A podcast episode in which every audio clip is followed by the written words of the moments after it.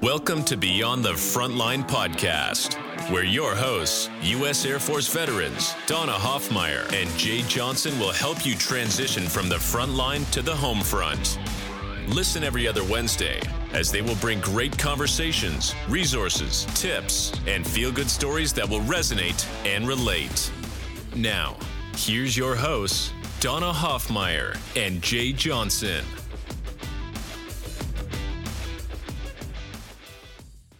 Welcome back, everybody, to Beyond the Front Lines. This is Jay Johnson, one of your hosts, and I am excited to get to be in this time and space with you once again. It seems like, I mean, I know you don't know this, our listeners, because Donna and I record these in advance, but it seems like it's been a long time. I'm joined in studio by the Queen, the one, oh. the only Miss Donna Hoffmeyer. Donna, what's going on? Hello, I got queen status again. I yeah, I break it out every once in a while. If I do it too often, your head swells. You know, my husband rolls his eyes every time you do that. He's just like, yeah, Brian. Brian's going to counsel me at some point. I can tell you to shut. Kind of yeah, it's kind of the way it goes. What's what's happening with you? It feels like you've been back around the globe again. You've been traveling around the U.S. Anyways, I said yeah. Yeah, I went home actually. I went to my parents' house. My think I've said in previous podcasts, my dad, my mom and dad own a, a Christmas tree plantation, oh. which is really neat. And part of the plantation is behind my parents' house, and then the other half is up on my uncle's house. So I've got we've got 30 acres behind or by their house. And Then we have another 250 with like 100 in production up on the we call it the farm up yeah, on the farm. Of course. And so I went home because my parents do what they call choose and cut at their house. So people get to come, tag their tree, and then they get to come back later or just go there and pick a tree. They can cut the tree down.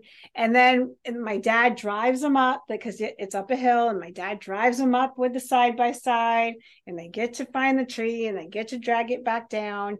They bale it all up and then when they go pay there's hot chocolate and mm. there's coca i mean this is this has reminded me of chevy chase and christmas vacation well i'm telling you it, it probably can get a little that way. So my mom does she goes back and forth every year like do i make the cookies or do you know everything's getting so expensive do i just buy them? And i'm like mom it's the nostalgia. And so as i'm kind of egging her to do it. I'm like, that's not really fair. So I flew home. I said, I'll help you make the cookies. So 32 dozen later, wow. uh, lots of cookie dough. I don't want to see another cookie again. We have lots of cookies. So they are starting now, and people will start coming to either tag trees or get trees. That's on top of the wholesale that there are. My dad's doing it right now. They're shipping out. They're, yeah, that's fun. They're doing sales. They're getting them all baled up. So here's the funny part I go home, it's northern New Hampshire, folks. I mean, God's country, there is more moose than people. And I'm pretty sure that's actually a true statement. And it's beautiful and it's November. So I'm bringing my sweaters and I'm bringing my heavier pants and my socks and my boots.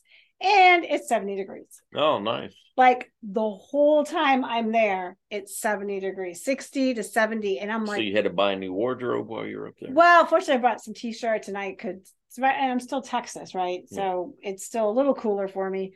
Anyways, I was fine, but I had time to actually go up to my uncle's house, which used to be my grandparents' house, and go apple picking because nice. we have five apple oh, trees oh, up fun. there that I've climbed since I've been wee little.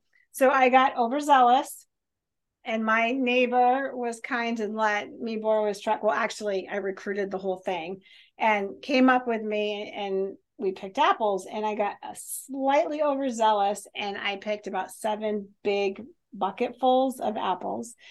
And so I didn't I, see those come through the door today into the studio. Right, you didn't. So I ended up making applesauce nice. and peeling apples. So in, on top of cookies, my mom has apples coming out her ears. That's She's fun. not overly thrilled with me, but it was still fun. Well, I got up and ran a 5K this morning. It was 41 degrees here outside the San oh. Antonio oh. area, and and I was cold. I'm just going to tell you. Yeah. Well, let me tell you that. Why I live here. That's what everybody was laughing at. They're like, "Oh, Donna brought Texas up to New Hampshire." So no problem. So I head back home on Sunday and my husband's saying to me, Hey, you know, when you get off the plane, it's going to be like 40 degrees out, 39 degrees. And I'm like, God bless it. Yeah, get home. Backwards.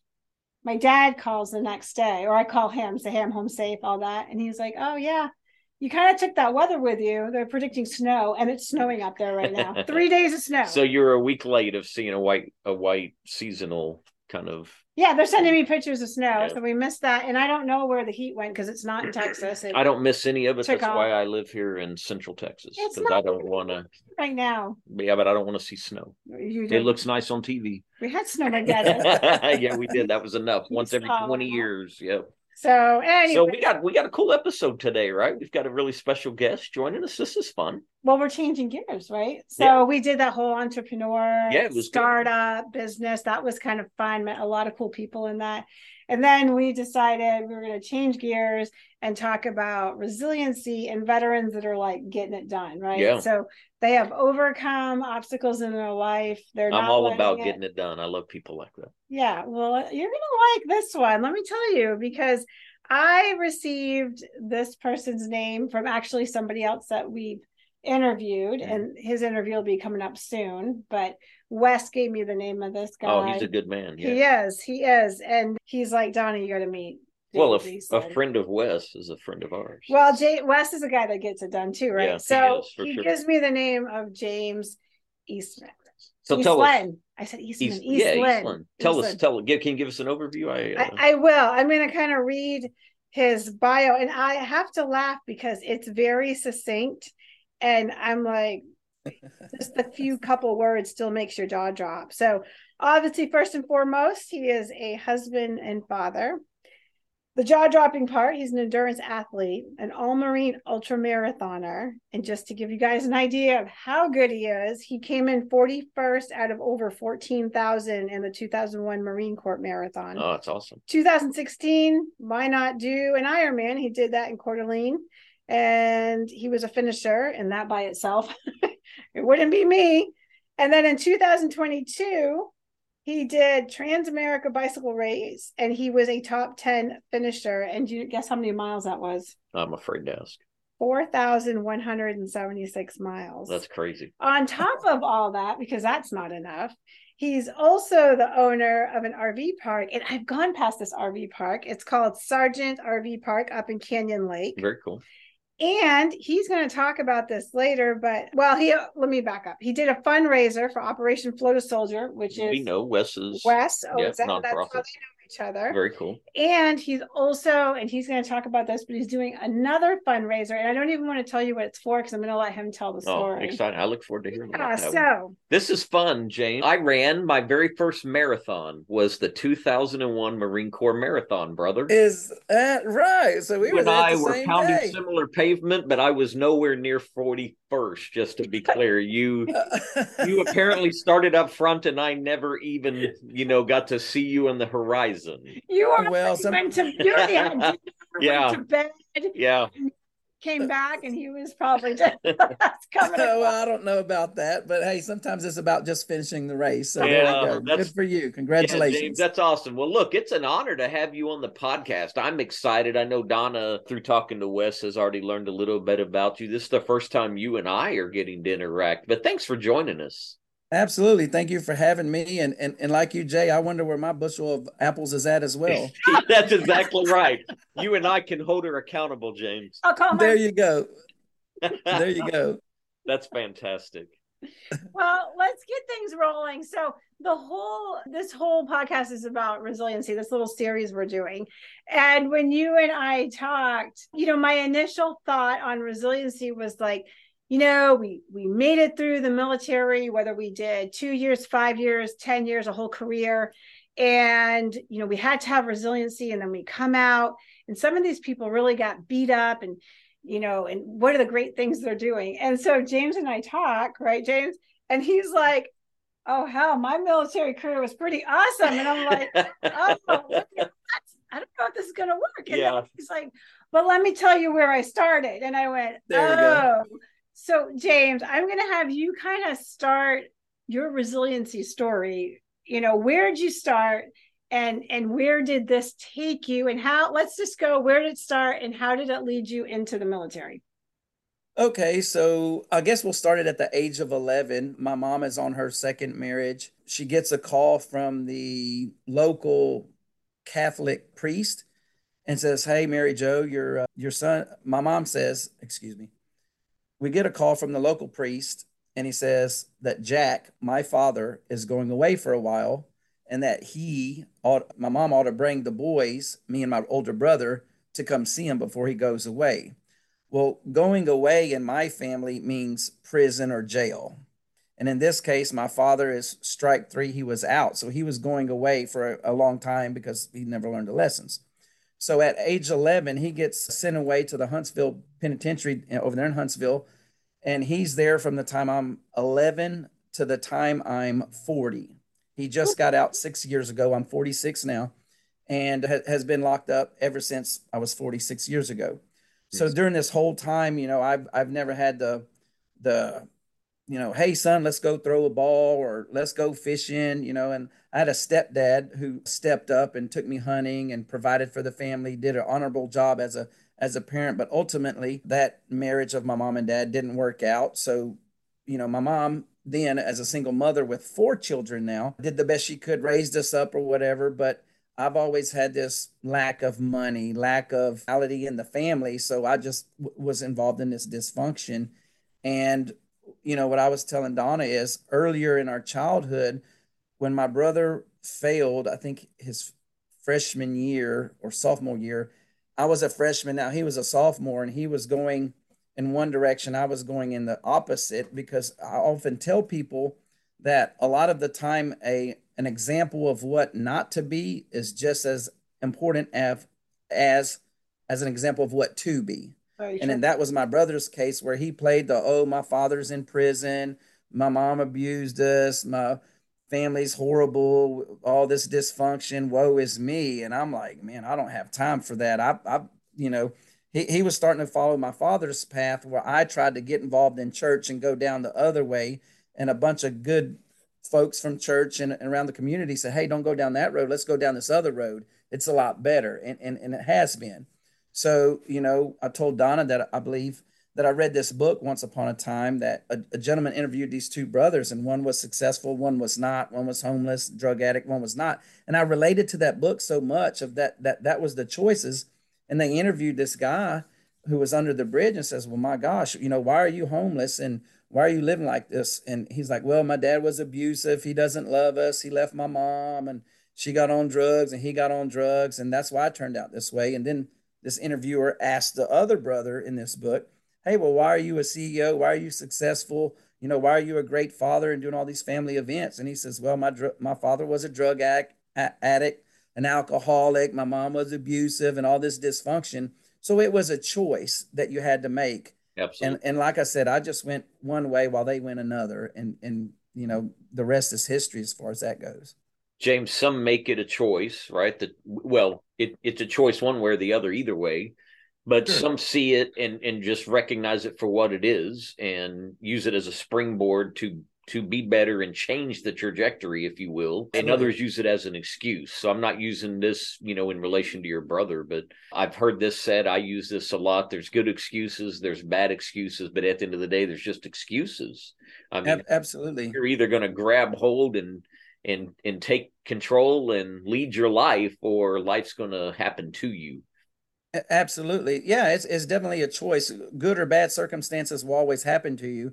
So how you respond to that you know is is one thing but you know one thing i did learn from my father bless his soul but he he said you got to learn to respond instead of react. And react is a knee-jerk reaction where you can respond and think about it and he learned that from the pastor you know and it's just one of those things that you, you just have to take a step back sometimes when you want to react a certain way but you know as a father now as a husband you just got to you know stay cool evaluate the situation and make the best decision for the family. And, and i think that's been the difference for me. Yeah thank you for sharing that. Absolutely. So so from there so you obviously childhood was rough right? You made choice your brother makes a choice you're seeing that right? You're seeing his choices going this is not going well and you fortunately were kind of scooped up into a community that was like hey there's a better way right and so Absolutely. what made you decide like hey let let's try the marines let's check this out what led you that way uh, well at, at, the time i was 24 and married to another lady And, you know, I was like, I, I was having jobs that I wasn't fulfilled with. And I went to Blinn College there in Brenham. Yeah. And it was like, I'm an undeclared major and I'm like, I don't want to be a X or I don't want to be a Y. And I, I'm taking classes for, for no goal in mind. And with me, particularly, that's like horrible for life's decisions. So I didn't know what I wanted to be. So I'm at 24 and I'm like, you know what? Always wanted to do this. So I wanted to do it. So I joined the Marine Corps. And it was kind of one of those things hugs and kisses at the airport with my then spouse. And then two weeks into boot camp, I get a Dear John. Oh. And never saw this coming. We were almost married for two years. And she made choices while I was away. And, and long story short, we ended in a divorce. Yeah. And I, I, was just at the point where I, I, never saw that coming. I didn't want that to be the end result of me choosing the Marine Corps. But once again, you either re- react or respond, and, and and I had to respond and and just regroup and and move forward. And, and yeah, so join the Marine Corps is just one of those boxes that I had to check. Well, I don't know about having to check, but you certainly chose to serve, James. And I know Donna and I share this from time to time. I bet you've heard this figure too only one half of 1% of our nation's citizens will ever don the uniform of one of our services. So, you know, oh, wow. Thank you for for serving. I've always said we've had a few other Marines we've interviewed. I've said, mm-hmm. man, when I'm in the thick of something, I want a Marine with me. I'll tell you that right now. I'm And and just to allow you maybe to connect with listeners as we continue to hear your story, talk about what you do in the Marine Corps. I know a Marine's a Marine. Where maybe name a few of the places you were assigned so we can see if some of the listeners listeners connect with you. Sure. So on this on the west side of the Mississippi, we all go to San Diego, right? A Hollywood Marine versus versus Parris Island. So yeah, I'm a Hollywood Marine. So from from there, I come home with ten days of leave, go to recruit recruiter's assistance. I do that figure out what the heck's going on with my marital situation. It's over with. I get sent back out to uh, T, which is another, I think, 17 days of training, of field training, guns, this, that, and the other. We get the abbreviated version because I was put in the air wing.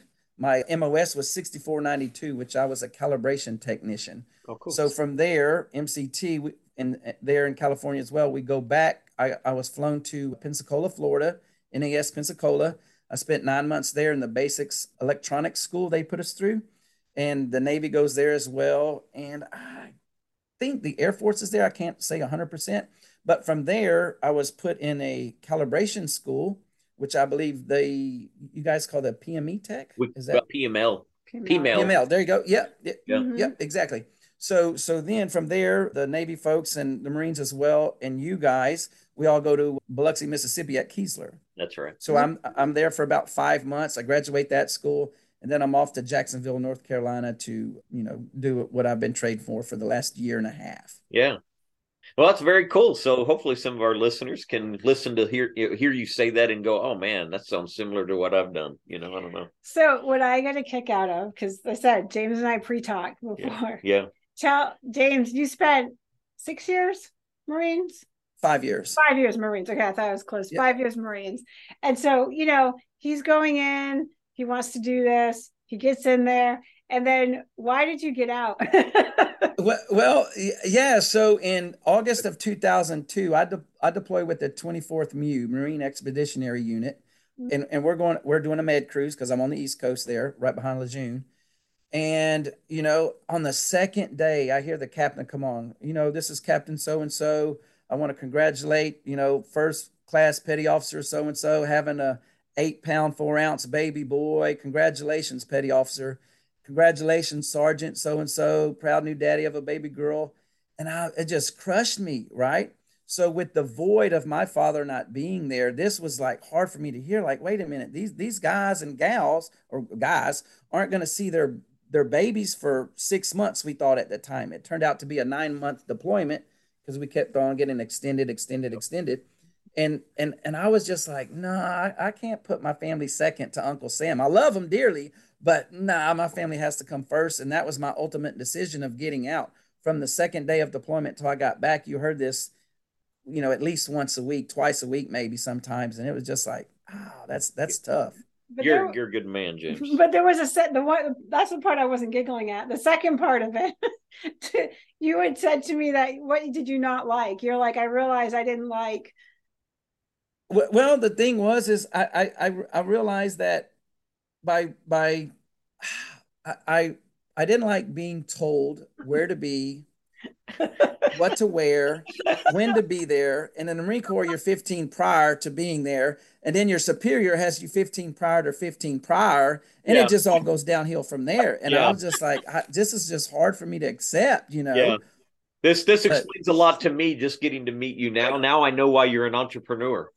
Uh, oh yeah, yeah. when you saying that part of it, I just cracked up. I all like, I can oh. say to that is me too, brother. Me too. That's why. Yeah, I... all, of us been through it. Absolutely. There's always somebody above you. That's right. oh, There's God. another way of saying that, James. I I don't know. Can I squeak you it in? I'll do it can. without being too colorful. You can. There's there's an old saying about a sled dog team, right? The dogs bark, but the caravan moves on, but the scenery never changes unless you're the lead dog. oh yeah right? Uh, I love it. Imagine yeah. the rest of that. Yeah, yeah, yeah. I appreciate that. I like that. Yeah, That's, yeah. The see, the, see the kind of trouble we get in on these podcasts. see, that's what led. He was like, "Okay, no go." That's fine. Like, yeah, that's why I was laughing. I'm like, no, I wasn't he, laughing about the baby thing because that. But he faithfully served. Yeah, he you did. I mean? He did. If, if we only had more of our population willing to stand up I know, uh, and he this, did. This country absolutely up for so. very, very much so. And so he he did right, James. So you decided like, hey, this whole telling me where to be and all that, this is not for me. yeah. So that's when you decided to exit left there, realizing that this is not compatible anymore. that's right. You know, so at this point, exiting the Marine Corps, I was 29 and and when you have maybe some 22 year olds that are at your same rank but not maturity level and they they want to party where that's not my kind of thing. Now, surprise, surprise, not every Marine goes out and parties hard like they do every weekend. But, but that is actually impressive. well, well, keep in mind, you know, when they're out doing the drinking thing or whatever, I'm I'm either you know with a headlamp on and I'm training behind Camp Lejeune yeah. out of the back of the air station, running 20 milers at two in the morning. That's awesome. You know, and, and and passing people from Camp Geiger, Camp Johnson back there, and and that was the difference for me is I'm just not a a partier kind of guy like that where where I have goals and ambitions in life.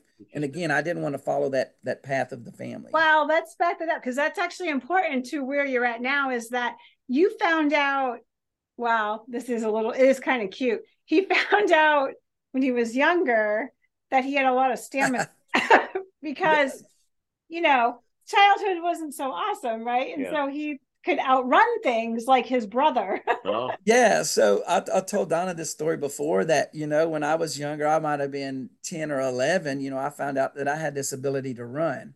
And my brother, he was a lot stronger than me, a lot more physical than me, a whole heck of a lot meaner. And I know if he was coming after me, all I had to do is get out of the house and the back door and run to the woods, and I can bob and weave and outrun him because you know, I'm an endurance athlete. But if he caught me before the woods, he would beat the mess out of me, you know. But if I could get to the woods, I'd outrun him and get away from him. And, and I think that's kind of where my running got conditioned I, to go the longer long James, I can't help it. I just now I've got him. We went earlier from one, you know, Christmas vacation image to your story, Donna. Now I see Forrest Gump for some reason. I just run, yeah. James, run, man. So he goes. Yes. So, like he said, you know, from that moment when my brother chased me, from that moment on, I was running. James, that's so good. So yeah military and he's in there do it was like might as well do a marathon and That's heck you're doing that without anybody chasing you which is even more impressive. Yeah i mean it's just you know one of those abilities god god blesses people with this gift that gift or the other. Mine just happened to be in endurance and, and, and i got into it involuntarily but then while in the marine corps got on ultra on the all marine ultra marathon team and ran the jfk 50 miler i think two or three times up there so when you but, ran the Marine Corps Marathon in in 2001, were you, did you do that with this team, this Marine team, or did you do that as a, as an individual? Oh no, I was an individual. What I had done is I I got on base. I think I won a race or two. I yeah. set myself out from school in Biloxi of running a very fast PFT three mile time of I think it was 15 or high 14s or whatever. And these guys were, you know, the, the, the higher, the master sergeant that we never see, you know, shows up and the gunny, you know, and they have nothing to do with the school. directly with the little trainees like us. But then when they hear this guy's going to run, they all come out want to see. Yeah. Well, long story short, you know, th- this come all about, and I, I, just realized I had this thing, and then the the I had a captain, I forget his name, Sean Forrester, Captain Forrester from Camp Lejeune contacted my gunny, contacted me and said, Hey, send this devil dog over here. I want to talk to him. And they're like, What did you do, Corporal? What did you do? And I'm like, I, I don't I have no idea, you know? so I go over to meet this captain at, at Camp Lejeune and he's like, Hey, I heard you're an ultra marathoner. I heard you're this. I heard you're that. You know, hey, would you want to do adventure racing? So I started doing adventure racing. Now, keep this in mind. You have a, I think I just picked up corporal at the time, E4, yep. and I'm I'm doing these adventure races with captains and lieutenants, majors, and lieutenant colonels. And yep. I think there was a master sergeant or master guns at the 2001 Marine Corps Marathon. So here I am, like, ah, you know, don't say the wrong thing in front of all these people. Yeah. And, and, and just the reputation started going out there. So the next thing you know, I'm running the Marine Corps Marathon on Marine Corps Air Station New Rivers marathon team they send up there. And come to find out, I was the fifth active duty Marine to cross the finish line.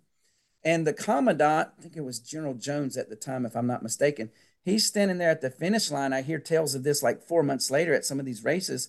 And he's like, Who's that Marine? Why is he not on the team? Who's that Marine? Why is he not on the team? and here I come, the fifth one, beating, I think, five of the ones who are on the All Marine team of like, why isn't that devil dog on the team? Well, you hear the story later, and it's because I didn't have the clout. At the time I applied for the All Marine team, I was a Lance Corporal at E3. So, you know, and, and, and that's what I tell my kids. Hey, look, pick a sport where you can't deny time or that's distance right. or whatever versus a judgment of a, a ball right. player or something like that, you know. Well, I so I feel compelled to say cry havoc and release the you know, release the dogs of war, man. It's hey, you know what, James, just from a nostalgic standpoint, Donna will bring us back on track. She's used to me the the 2001 marine corps marathon happened about what five six weeks after 9-11 mm-hmm. and i have to tell you you know the first five miles coming out underneath that bridge there's the pentagon.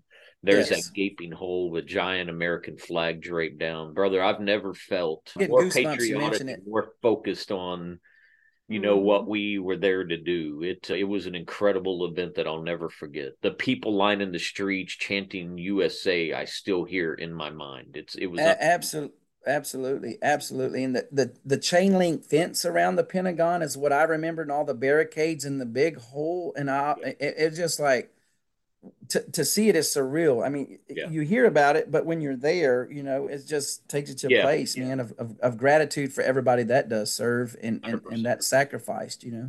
Yeah. Thank you for yours. That's impressive. All right. So, so we, uh, so now you find out that you got some stamina and, and you put it to the test and, and all that. And then you realize, yeah, family's going to come first. And, and I really don't like everybody telling me what to do. so it's time to go. So you you decide to separate, right? It's time to go. You want to go on.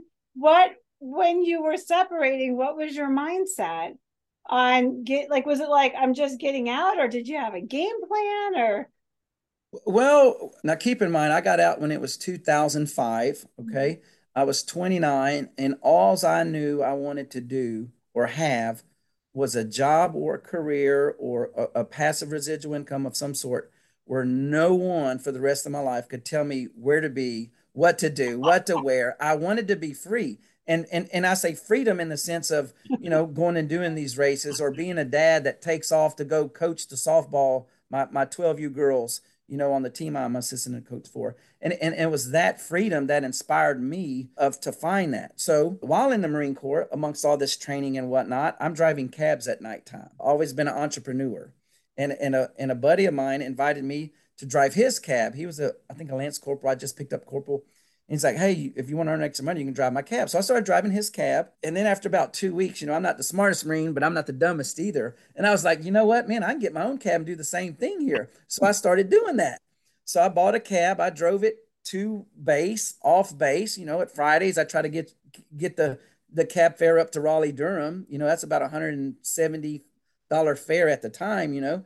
So so I started hustling that. So when I got out, I was like, I need something like that. So I got my loan officer license to work at a mortgage company. Now this was just before the real estate market fell out and crashed when all the foreclosures were going on. So here I am in Canyon Lake, the new, I wouldn't call myself a loan officer, wannabe loan officer, and nobody's giving me the loans because I'm the new guy in a in a failing market and economy. So then I was like, man, I've got to do something. So there was an Air Force veteran, Armando Garcia, here in Sattler, here in Canyon Lake, and he says, James, hey, I know you're not closing any home loans. Do you have a chainsaw? So I'm like, no, Armando, but I can get one. What's up? He's like, hey, I've got this lot over here. I just bought it. He just sold the business, so he had some money to invest. I've got this lot over here. Go quote me, quote me a price on what you charge me to clear it. So I said, bet. So I go look at the lot. I'm like, it's like two acres, and I'm like, a chainsaw, man, I can do this in two days. I bid it for 600 bucks. Little did I know the jobs were going for 1500. Oh. Okay. so anyway, I've got a lot smarter since then, but at the time, ignorance is bliss. So I'm like, hey man, two days, 600 bucks is more than I'm making on home loans. So I go over there and he's like, do it, James. So I go over there and this home builder says, Armando, who did you get this guy to clear this lot? You know, because I did it all by hand. There's no tire marks on there from a skid steer or a dozer. So I'm doing all this. And, and one thing led to another. So I had by default of the of the loan officer had a land clearing business I started. so all, all that being said, you know, this property I I did a, a lease option on a little 0.95 acre and the real and the homeowner who was a realtor at the time lived in East Texas. He says, "Hey, you know, I'll I'll, I'll lease option this acre to you, no problem." So I lease option. He wanted to lease it. I wanted to lease option it and purchase it. So long story short, I think a year goes by. I purchased the land and and had some buildings on it. So I rented these buildings out for boat and RV storage, and that's how Sargent's Boat and RV Storage started here on my facility as well. Love it.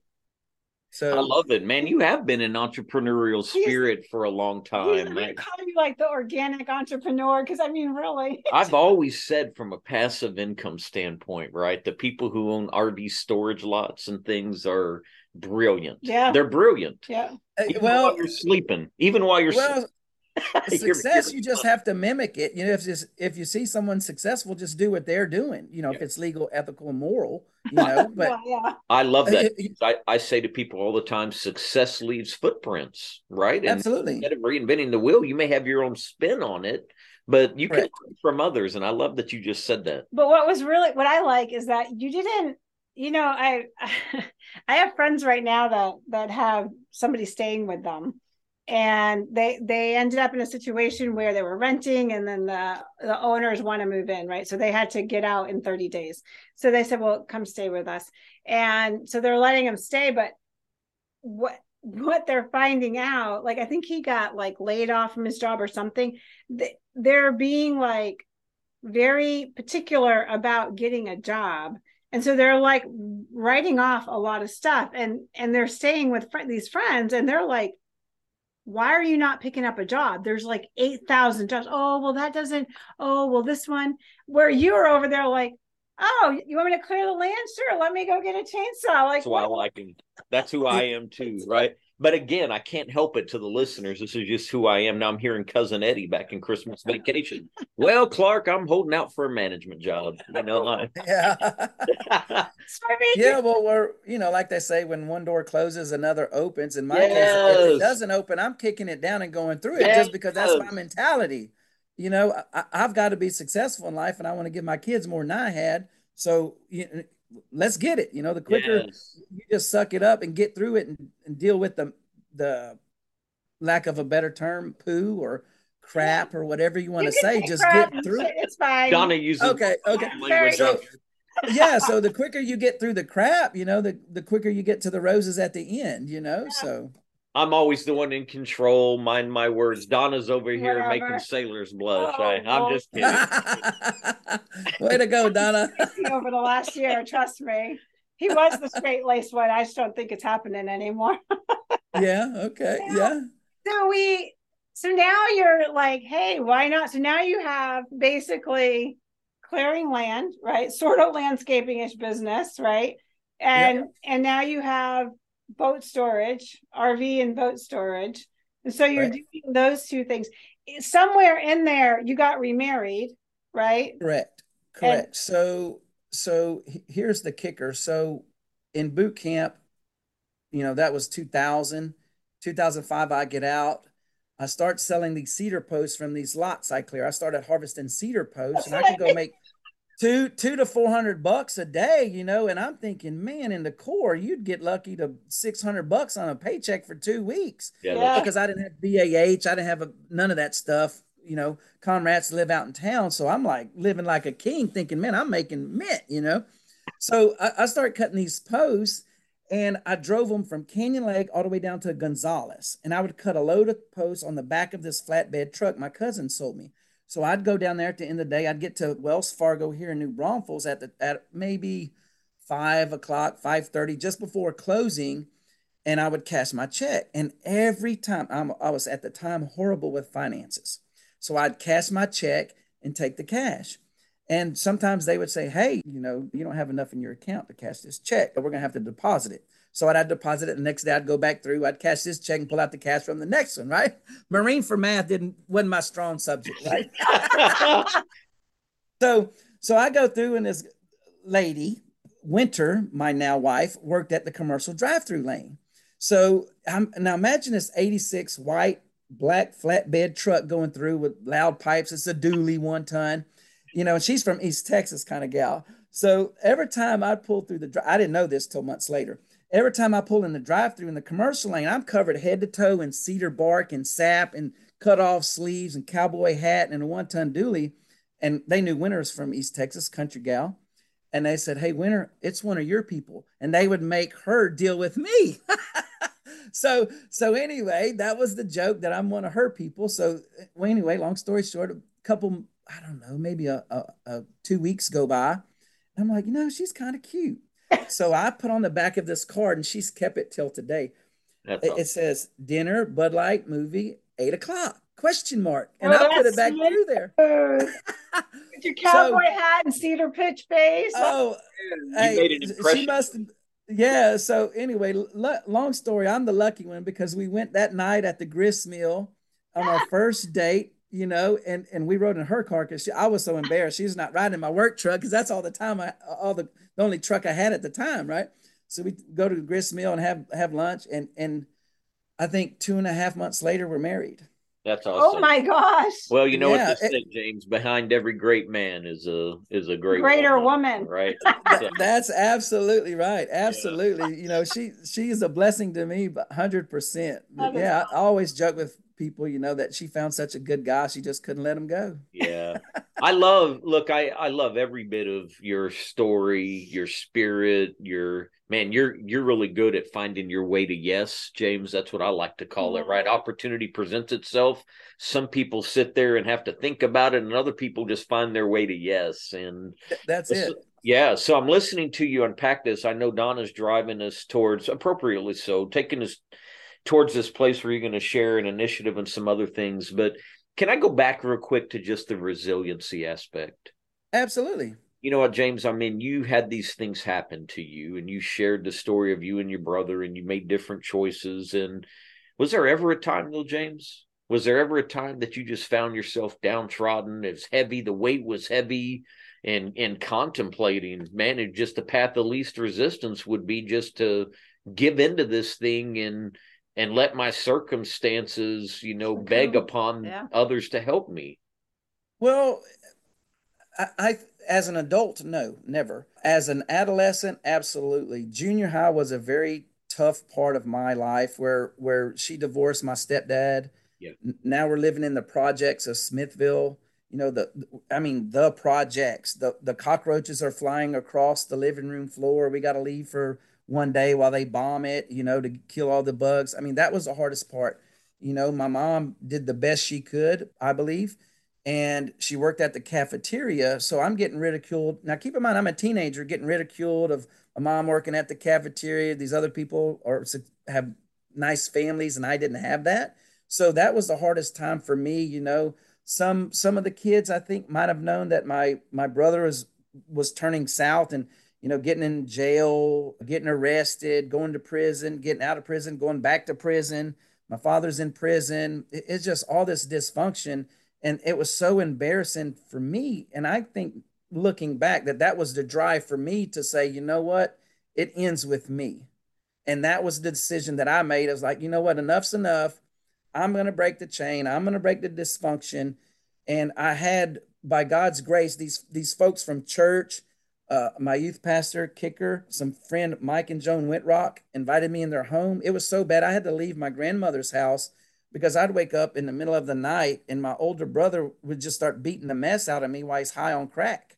Mm. So they're like, man, we got to take this guy from this bad environment. And they put me up for a semester in, in their house. And I think that love, you know, some people plant the seed, some watered it, some stir it up and and and and, and put in sunlight, some water it again. And and that was them planting the seed of me. And then the youth pastor comes in and cultivates that and kind of yeah. keeps me growing, so to speak. And I, and that that was the difference for me. But the, the adolescent years were the hardest that's what I wanted. Thank you, James, for being so vulnerable and transparent. That's I just wanted to come back there because I didn't want people to hear, oh, I had this, but I just chose right. to go a different way. Because I know there had to be times that were just very difficult for you. And and yet sure. at the end of the day, you still sought goodness for yourself. You had dreams and goals and you didn't give up on those things. And I just wanted people to to hear that we all go through tough things and and yet on the other side of that if we choose to continue to stay in pursuit there's a lot of goodness oh it is a ton of goodness you just have to choose to look for it now now i'll say this and you guys edit it out if you don't want it by any means but i you know you, you mentioned that you know well some people say well you just choose it well that's all easy to hear but hard to do sometimes yes. so i won't say to who done this to me but I've been beat with horse switches till my butt bled. Mm. I was, I mean, physically abused to where we were kneeling, holding hands. My brother and I have to say, I love you. I love you. Just mentally abused like that, or, or else you're going to get your butt beat. And that's horrible to say, but it, it happened to me. Yeah. You know, we pulled weeds until our sunburns got sunburnt in mm. the horse pen yeah. for punishment. You know, we've had plates cracked over our head when when we get an argument in the kitchen. So two prong forks poked in my leg, a, yeah. a, what you would flip a steak with on the grill. Right. And, and I think that's part of the reason my brother went one way, but where me, I was like crying inside looking for help. Yeah. And and the Lord provided for me a, a, a way out of that. But but mm-hmm. like you say, it's a lot of abuse. So you know, for those folks that are going through that, seek help, choose, you know, the the good life versus woe is me and just throw in the towel. You can't throw in the towel. You got to fight for your life and in, in the chain, in the cycle. Did you ever go like did you ever seek like mental health like therapy or anything like that? You know, that that brings up a subject I haven't thought about in quite some time. So right at this time my brother and I are in I think he was a sophomore, I might have been an 8th grader or freshman. We go to counseling over here in San Marcos mm-hmm. to Dr. Herndon at the time was his name. And all I remember is they're talking. My mom, my mom and my brother and I always go, and I think my stepdad went once. But every time we went to the counselor, I felt like I was getting punished when I get home of like, well, we can't do this anymore. We have to do it this way. Well, how'd that make you feel? Blah, blah, blah, blah, blah. And it just all this, it, it was like every time I went to counseling, there was a consequence or a or a, a new action I had to take. Or and, and as a rebellious kid, you know, I, am just trying to survive at home. You know, school was a whoo light off the pack, but I got to deal with the kids that are poking fun and those those sorts of things. Now, keep in mind they didn't mean it. They're adults now, and we all look back and yep. wish we didn't say things and do things. But yeah, but I don't know. I mean, we we had counseling, but to me, I, I found my refuge in church, and and that was the difference for me. April 16th of 91 I had a friend of mine, Wendell Washington, invite me out to Rosanky Baptist Church, and and man, their youth group was on fire. They had like Saturday Night Live, like live kind of skits, and all my friends that I was going to school with are doing all this. I'm like, wow, that's so cool, you know, and and and that's what what changed me is getting getting in church and seeking the good life. I love personally. I love that you shared shared that, James. I mean, God love you. I'm a guy of faith too, right? I, I will tell you, I'm a very different person today because of my faith walk and what my Creator has done in me. So I love that you brought that into right. I also am not afraid to tell those listeners. I think I've said it before. I have a therapist I go to still once a month. You know, it's good for me to have somebody sitting across from me who will objectively you know look look at and listen to the the things i'm sharing and let me know what's you know validate what's right and to call me out on my bs besides when, what we call each other out. Yeah yeah that's oh, that's oh, yeah? that's, that's that's different and then that's different independent but just on our faith part james i just i love to remind people jesus was meek not weak right? He chose that's it. he chose to be meek and uh, and i think there's something about our spirit that endears us to other people when we choose that Absolutely, and, and with those folks that that that are trying to bring that into my life, because I was kind of like, man, I don't want to hear none of this. You know, uh, at the time, I was kind of getting a hard heart because now I'm getting more of the rebellious adolescent stage of trying to figure out what to do, and I started making some bad choices. You know, and there's a there's a water tower in Smithville. I think to this day, I'm not sure. I haven't been there in a couple years, but I in high school I climbed this water tower with my cousin and spray painted a happy face on it. Now, keep in mind, I can have been doing a lot worse, but uh, you know, I hopped this fence and climbed the water tower, and the cops shining the light as we're coming down, you know, and he's like, "What are y'all doing?" And he called us by name, and I'm like, "Oh my gosh, how does this guy know my name? I'm never in trouble, you know." Well, I finally got caught. He knew my older brother because he's in the law all the time. Oh, so yeah, so I, I mean, it's those kinds of things, and that yeah, I, I needed those folks to step in when they're like, you know, they put their arm around, it's like, hey, let's go down this road. Let, us come to church on Wednesday. What are you doing? As you, shared the story about the water tower, I was going to say, I'm sure the statute of limitations has run out by now. So you're. Oh yeah, well, I, I, did get busted. I think I had a, a class A a misdemeanor for criminal trespass and criminal mischief. Yeah, so, oh, I hear you. Me too, me too brother. Anyway, too. but yeah, I'm gonna, so, I'm gonna let Donna get us probably back on track because James, you and I could have a lot of fun talking about this. May be a whole nother episode in the future. I can there see you a go. coffee a coffee date yeah. coming up between the two of you. oh, absolutely. So, so after you kind of, you know, you started realizing like, no boss, I am, I can figure this out, right? So you got the RV park, you've got the cedar post business. You've got the coming from the you know landscaping business. Land clearing yeah. yeah land clearing business. Like what and now you're married and and now the children are coming and you gotta like you gotta lock it down here right? You can't just be doing like take it out of the savings as you're putting it back in. Uh, yes. So so once i met winter maybe i don't know a few months maybe the the prop so i have 2.95 acres in the front. Behind us there was a survey markers going up and i knew it was a big ranch you know it's wooded area behind us. So i'm like you know i see this guy at the gate like a quarter mile down the road towards new braunfels.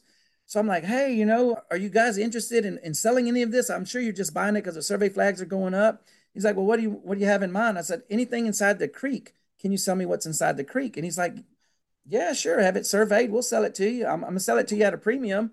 And, and I, have never met a stranger, in case you haven't noticed. So, you know, this guy's like, let me talk to my dad, and they sold it to me. So then, with the bright idea, being a Marine, I, I opened a bar here on the property in an old tire shop. We called it the Lugnut Saloon. It lasted. I didn't know. It, la- yeah, it, it lasted a whole six months because my my mismanagement, ignorance of running a business of that magnitude, of, of, of you know not having the point point of sale kind of computer stuff to keep track of the beers and the cases. Long story short, we we funded some folks living here at Canyon Lake. After six months, we closed it down because they were making the money and we weren't. We were losing. So the intent was to open that bar to fund the RV park. And this was my son's 12 now. So this is 12 years ago. So now now we just opened in 2 1 of 20 2 1 of 21 we opened the RV park 2 1 of 21 and and now we've grown it to 21 slots. So so now we have that starting to, to flourish.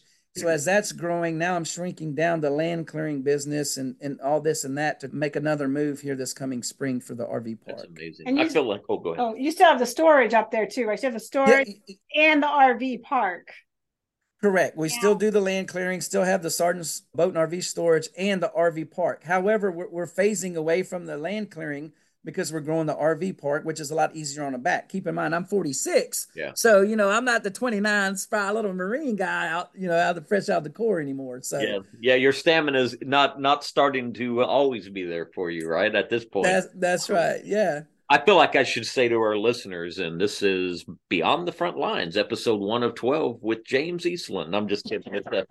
Because we just, this story, there's a lot to this. We can just. I told you it was going to be an intro. I didn't even give Jay any info. No, I had nothing. I said, oh, right? you're just going to hear this because let me tell you, it's quite the story. I don't know, but I'm oh, yeah. every bit of this. This is good. You're grinning. Yeah, they're, they're there might be a story or two I tell you offline or something. Uh, we'll meet at the Lugnut for that.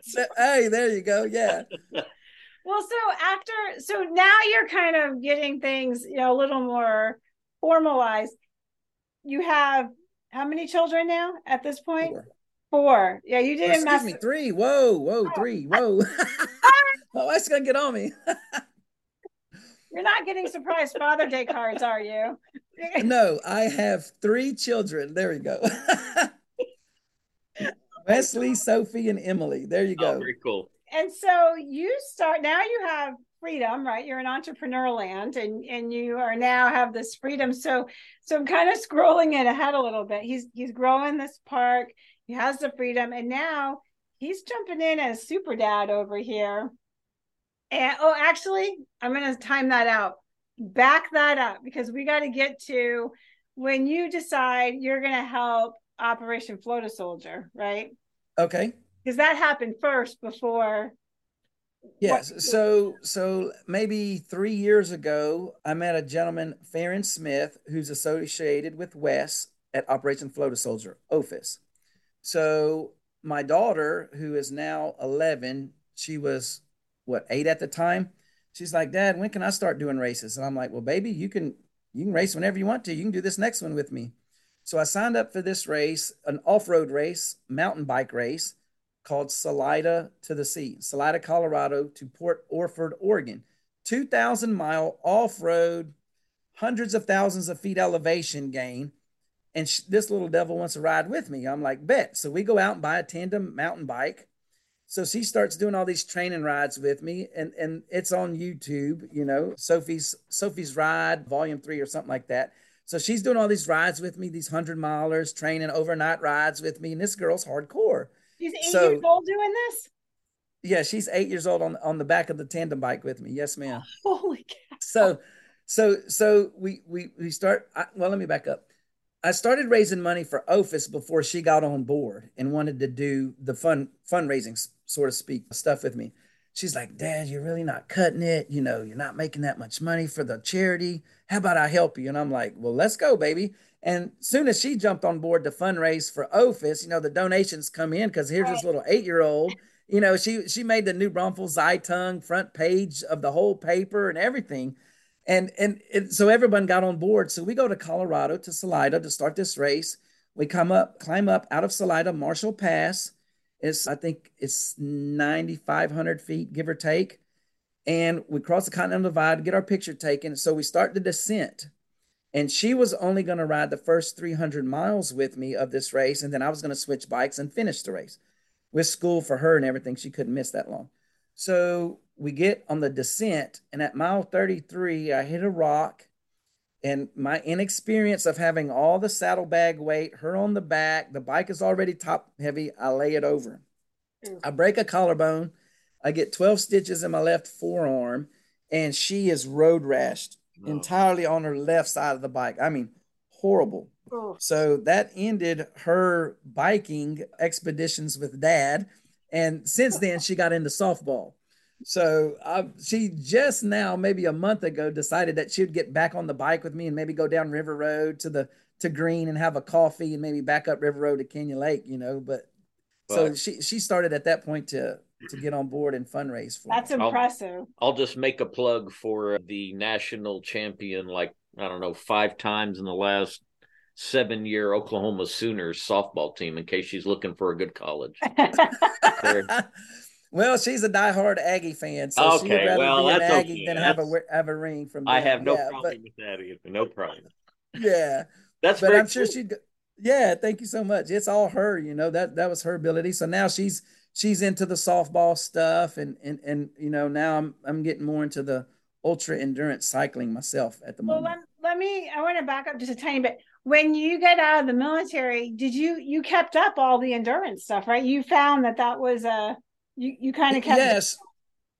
Yeah, so I've I've always ran not at the level I did in the Marine Corps, but I ended up going to Coeur d'Alene, Idaho to do the Ironman up there. I think it was the last year that they had it. They canceled. I think it's maybe only a half Ironman now, but yeah, so I, I kept doing that and you know, you got the Cap 10, Capital 10,000 in Austin. That became our family tradition. So when my boy, he must have been six months, nine months old, you know, I'm out there in a baby jogger pushing my son and like, we will be the first baby jogger dad team across the finish line. and by golly, we were, we were. So, That's you know, it, it- it's always endurance. And now the kids are getting older that they're getting in involved with it too. So I got to find, you know, a way to put them on a bike and take them with me so I'm not missing time away from them. So That's impressive though. That's super impressive. Yeah, unreal. So when you okay, so you that endurance has always been part. There it is. Now your daughter kind of got involved. Then your daughter's like, okay, that was fun. We're gonna hold and and now your kids are doing softball. So this is kind of where I want to bring it now. So just remember, this guy has been endurance the whole time. He's and he likes to give back, right? You got with OFIS, and a lot of him is giving back to the Yeah. community. Love it. And so now his endurance, his never met a stranger, his wanting to give back, his children, all of it come together now. So tell them what's going on right now, which I just think is neat. yeah, so to finish that story, Sophie ended up raising almost five thousand dollars for Operation Float a That's Soldier, amazing. which which helps put on the events here at Canyon Lake, right? Yep. So yeah, she did she did phenomenal on that. So the latest thing was I think in about 2018, my wife showed me this documentary about this cross country bicycle race. Okay, it's called the Transamerica Bike Race. It goes from or- Astoria, Oregon to Yorktown, Virginia, 4176 miles. Yeah. Self-supported. The clock starts when you leave and doesn't stop till you get to Yorktown, Virginia. So in 2018, I attempted this. Well, guess what happened? On day three, you know, trying to save time, I, I'm, I'm bicycling. Beautiful meadow in Oregon, snow covered mountains in the back, Angus cattle in the in the meadow. So I'm trying to take a picture while cycling. Well, next thing you know, I land on my head in the middle of the street. I wreck again. I break three ribs. I drop from the race.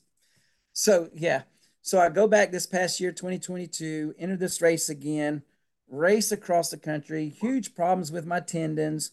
I, I got that under control. I get to Missouri, Kentucky, and Virginia, and now my bike starts to break. Like components that shouldn't break are breaking. So long story short, I finished I think 10th overall, 25 days. With- So I get back here and and I feel like I left some days on the table because I think I left about, you know, because I'm driving, I have to hitchhike. I have to pay a guy 200 bucks to drive me two and a half hours down to Damascus, Virginia to fix the bike and then go back up. Then the next day it happens again. Winter's on her way to the finish line to pick me up. She drives me from there down to somewhere in Tennessee, Johnson City, Tennessee, I believe. And I go back. So I, I, lost several days in the race. So I get back and I'm like, man, I left some days on the table. I probably left a day with the injury, you know, first part of the race. And I hear, I, I, I can go into the story about the Canyon Lake softball girls field up here. Mhm. So I'm up there. I volunteer to mow the grass. Always, I wanted to be a coach, but I hadn't had the pay grade yet. I, I just getting involved. So I'm up there mowing the grass, and the vice president Heath, he's up there, and I say, "Hey Heath, you know, I, I see we got the light light poles here. When are when is field one and field three getting poles?" He laughs and says, "Well, James, you know, we're we're voluntary donation 501c3, and it's taken us 12 years to get the lights." Now, keep in mind, they, the Corps Engineers owns the land. They sublease it to Comal County, or no, they lease it out to Comal County. Comal County subleases it to Canyon Lake Girls Softball Association. So they they are funded off of donations. Well, the county told us we have to break it down in increments because their budget or whatnot. that you know after 12 years we finally get four light poles. Well, these light poles cost $31,000 a piece. Just the poles. Just the poles with the wiring, everything in the ground. So, you know, we have field one that has no lights and the T-ball field, which I have a T-baller, my little girl, Emily, 6U. They have no lights and this other field has no light. Well, we can't host tournaments of any magnitude because when the light, like, like now daylight savings, hey, at five o'clock, you're done, you know? Right. So I asked Heath, I said, Hey, can I fundraise for you? He's like, By all means, James, go for it. So I'm like, Bet. Here's a here's a challenge, and I'm a Marine. I got like, okay, let's let's get her Here done. we go you know? again. Yeah. So so then it takes me back to the race. I'm like, you know what? I can go back and raise money for the Canyon Lake Girls Softball Association. I can go back and re-race this race, hopefully with no problems this time. But this time I talked to my wife, got her blessing, Winter. God, God bless her, because she's the one going to cover for me while I'm gone. So thank you, honey. So I said, Well, I'm going to do the Trans Am again in June of 2024. So I'm going to race from Oregon to Virginia. Oh, but this time, but this time when I get to Virginia, I'm going to turn around and go back. Right. and for for 8300 miles and I want to do it under 50 50 days on a bicycle. And I'm hoping that somebody gets the word, another entrepreneur maybe hears this podcast that y'all have interviewed that could help us spread the word to say, you know what, these girls in Canyon Lake deserve lights on their field because the boys Right. a quarter mile down the road at the same complex have six fields all with lights all with lights every field and our girls are just as deserving Amen. or more in my opinion Amen. because now they're, they're competing without it so and, and if i'm not mistaken our, our vice president heath told us that we produce more scholarships than the boys at the baseball fields do for our girls.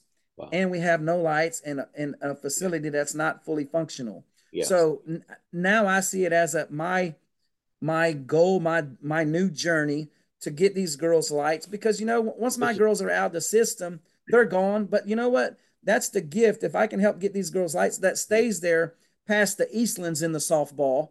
This is now now it's up for the you know some of these kids that went through Canyon Lake Girls Softball Association are now coming back as parents putting their girls through it That's right. and it's just like it's not acceptable in my opinion for Comal County not to have facilities for the girls I agree. when when last week we're down in God bless them uh, south of San Antonio in Pleasanton and Jourdanton or whatever down there Well, a- a- out out way further south where money is even more scarce in my opinion that have fully fields fully funded with lights and poles up and been there and it's just not acceptable for me in my opinion Yeah. of Comal County not to provide for our girls Well, this is about equity, right? And I love your passion for this, and it's going to happen.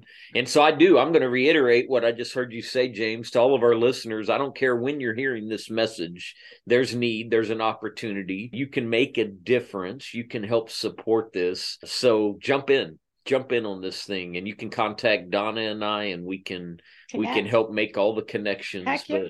But I agree, James. This is a worthy cause. I love it. And man, you I love your heart, your family's heart. Winner too. This is good stuff.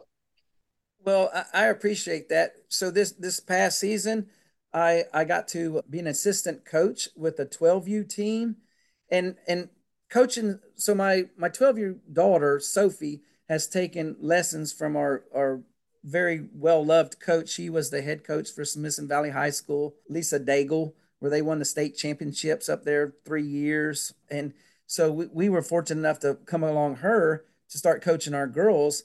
And and it's just like her, her passion is overflowing and you see the love of Christ in her and it and and to see those looks that when my my kids get it made me want to start coaching so I, I become an assistant coach and when you coach these girls and I duplicate her coach Daigle the best I can but to fail because I'm nowhere near her level but I get to coach these girls on the on the rec league and and tell them what to do and this and that. And to see their look in their eyes when the light bulb goes on of this is why we swing the bat this is way. This is why we turn the hip and the back foot and this is why we reach this way. And the light bulb goes off you know and it's just like it's so rewarding. Yeah. but that's all being missed because we don't have the facilities the lights at the facilities. So yeah, you're touching hearts. Y'all are touching hearts, and you know, James, I talk about this all the time, which is legacy. Right. And, uh, and to me, at some point, I recognize I will be dust on this earth. and and and I want there to still be people with air in their lungs who say, "I once met this guy named Jay." And that's me, it. Yeah. Let me tell you the impact he made. Right. So that's what you're doing in a lot of young lives, and man, it's incredible. Well, thank you so much. I, I truly believe that I'm the one that's blessed to to to to be around the kids because they teach us adults as much as as we teach them, and sometimes more, just because of the fact that you know they don't know politics they don't know the grand scheme of things or whatever and it's pure genuine hearts. Yeah. And it's just for the love of softball. Oh if my 55 year old body could only go back to a more youthful easy easy life of, of, like you're describing. I hear you. But what hey man we'll pick up a bicycle and come join me sometime. Careful don't tip me don't tip me. But you know at the end of the day you know yes I, I, agree. I have two kids and they they blow my mind all the time with what they pick up on and and what they learn. And but you've been through you own a lot of t-shirts and and you've made a pretty quilt out of mall and yeah, that's nice. and you are now able to pick out those kids that are probably struggling and you get to put your arm around them and say hey why don't we come down this road you know instead of absolutely that. and even well, now you telling your story you know energy is energy you yeah. know and i it's funny because i know we're going to wrap this up but it reminded me there was a little girl that long story short she was on our bus and i was i was in you know maybe high school or older junior high you know and anytime the bus driver would tell her, you need to sit down, and she was a good girl, but you know, sometimes she was standing or whatnot. And he like, you need to sit down. She'd get this look over her eyes, she'd glaze over and she would wet her pants like almost every time. Right. And I was really curious. I'm like, that that's just kind of wild, right? I didn't understand right. And then in my years as a nurse and all that background, I could look back and say, oh my God, she was heavily abused. I, we found out a little later. I think my mom actually helped intervene a little and, and get her some protection, but she was abused. Scroll myself up like 20 years, maybe not that long, but yeah, I guess close to 20 years. And I'm actually helping somebody deliver you know labor she's a labor and delivery patient and she's having her first baby and i give her direction and she freezes up and she doesn't connect with me mm. and i immediately go back to that little girl and i actually asked her parent her husband i need to i don't need any details but i need to know if there's been abuse in her past and he was jaw dropped that i actually knew that. He's like is it in her chart and i'm like no it's not. It's just how she's connecting. So you have that knowledge that you will pick up on things that a lot of people won't and you are going to be and you are you know so helpful to them. You you're impacting so many lives. Oh but thank you so much. I, I certainly want to do my part and give back because i know i had a rough, rough childhood and upbringing but i feel like i'm i'm so lucky that that i got out of that dysfunction and that mm-hmm. cycle and one thing that I want to do that I've, I've learned from my brother who who went down the wrong road, in my opinion, is one time he was describing his stay in, in jail as as striped sunshine. And I'm like, what are you talking about? He's like, well, if you have the bars on the window and the light shines through, you only see the sunshine as striped. So, God willing, once I get my RV park fully finished and developed out, I want to start the striped sunshine foundation and go into jails and prisons and low income subdivisions and, and housing to say, hey, hey, hey, hey, don't go down that road. Let's go down this one. I know one better.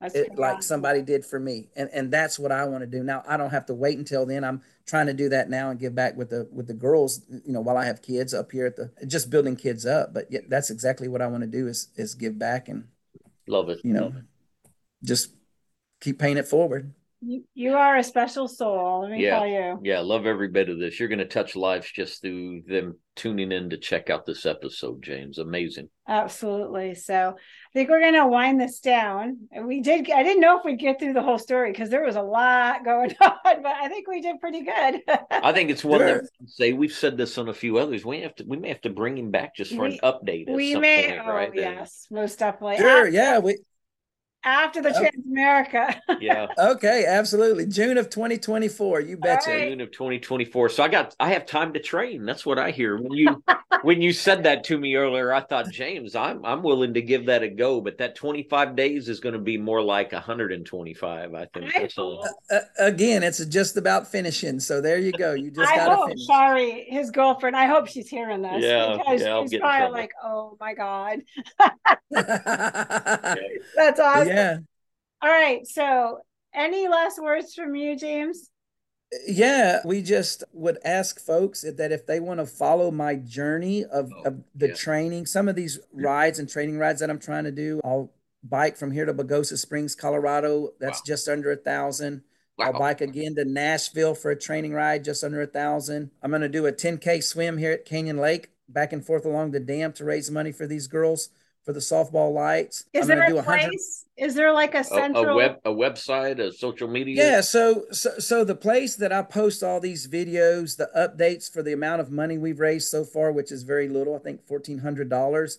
We need to raise hundred and eighty-six thousand dollars for six light poles. Thirty-one thousand apiece times six is eighty hundred and eighty-six thousand dollars. The Facebook group page I post all of this on and the videos of the races and crazy events I do is the Facebook group page Journey of the Five Journey all of the spelled out. Journey of the Five, and I that's like where I post that. F there's a link. F I V E, yes, ma'am. Okay. And, and there's a there's a link on that where people can donate with the QR code if they want to help, or much more importantly, or just as importantly, is to share it and help us turn the lights on here in Canyon Lake. Well, I'm in for a hundred dollars right now. There'll probably be more, James, and I'm just going to ask the listeners match me. That's what I'm asking. Just match me. Join in. There you go. Thank you Let's so much. Yeah. this thing moving. Yep, and It- so much. and I'm I'm good for another hundred. I thought so. you were about to say Oh, excellent. They do. That's that's say I'm I'm a, Uh, I'm a generous guy, but Yeah. Hey, we're we're grateful. If everybody gave a hundred bucks, we'd have these lights on, Come by tomorrow. that's what I'm talking about. Let's do this. Let's do So, it, it, you know, we just had our closing ceremonies here at Canyon Lake Girls Softball Association, which is behind the Canyon Lake Dam here in, Yep. in Canyon Lake.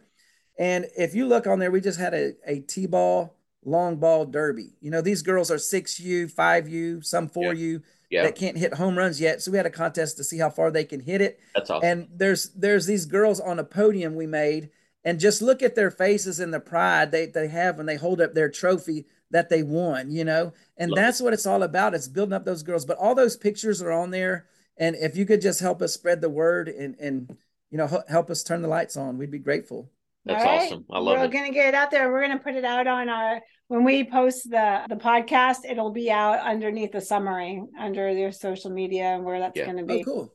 Yep, we'll have that all out. So perfect. What do you got? No, nothing. Just James, I really appreciate you taking the time. I do think we're we're uh, kindred spirits. I don't have the the stamina, the endurance, the athleticism that I hear from you, but I certainly have the passion that you have. And just thank you for blessing us. Thank you for what you're doing in the community. Thank you for your story of resilience. I think people need to hear that. And uh, and I just say, if there's ever anything that I can do for you, I hope that you won't hesitate to reach out. Honored to get to meet you. Absolutely. It's truly my pleasure to meet both of you, Donna and Jay. Thank you both for having me and and both of you, thank you for your service. I appreciate it. Yes, sir. Thank you. We're Likewise. grateful. So Jay loves to do quotes, and and so I'm going to copycat him today. I actually found this quote that I thought was super appropriate talking about resiliency today, and it's actually by Helen Keller. Which there you go, you know, somebody that had to be quite resilient. Mm. And although the world is full of suffering, it's also full of the overcoming of it. So Ooh, I you think you were a great example of that, James. I mean, you're, you know, I know the audience can't see you, but you, you have a bright smile Yeah. and you're probably one of the happiest people that I've met, you know, in a sincere way. Yeah. Yeah. Oh, thank you. I appreciate that. Thank you very much. Yeah, you know, you, you just mentioned the quote there. One one that's pulled me in the right direction is whether you think you can or you can't, either way you're right. Either way, And- you're and right. I've- A- And and that's done so much for me. But yeah, thank thank you both. Henry Henry Ford. Ford. Yeah. we have Yeah, I thought it was right Henry Ford, but I wasn't positive. Yep. So I have to laugh because a good friend of mine, unfortunately, he, he he's no longer with us. He passed away in a car accident, but in our office, he would put these quote, he would say all these quotes. And so as being funny, I went through and wrote a bunch of them and framed them, and that was one of them. Yeah. Is that right? Yeah, I've wrote that one inside of Sophie's softball glove. Know, whether you think you can or can't. Yeah, yeah. So when she opens it up, she'll see it, you know, and she's out there with self-doubt or she misses a ball or something that, you know, just stick with it, kid. And, and and that's what life's about. Whether you're a softball player or an adult, you know, life throws us some blows sometimes and it is whether you think you can or you can't. It's up to you. That's right. Again, choices. Yeah. The choice is yours. No matter how hard it seems and overwhelming it seems, the choice is always yours. Absolutely. Absolutely. Excellent. All right. Well, we're going to wrap this up. And I just want to, you know, as always, thank our audience for sharing time and space with us. We couldn't uh, do this without having everybody kind of on board and listening. And we are so thankful for that. So if you hear the podcast, you like the podcast, we would love for you to share, to like it, to talk about it, and engage with us. Because honestly, we love to hear from our audience. You can always go through Coming Home Well, they get all the messages to us and just be part of it. Join the conversation. Right, Jay? Yeah. 100%. So, on behalf of all of us here at Beyond the Front Line and our parent podcast, Coming Home Well, we thank you and we hope you guys have a wonderful week. Bye for now, everybody. Thanks for listening to Beyond the Front Line, a podcast of Coming Home Well. Join us every other Wednesday. And if you enjoyed this episode, please share it with others, post about it on social media, or leave a rating and review. Follow us on Instagram at Coming Home Well underscore BTS or on Twitter at Coming Home Well. Thanks again. And until all are home and all are well.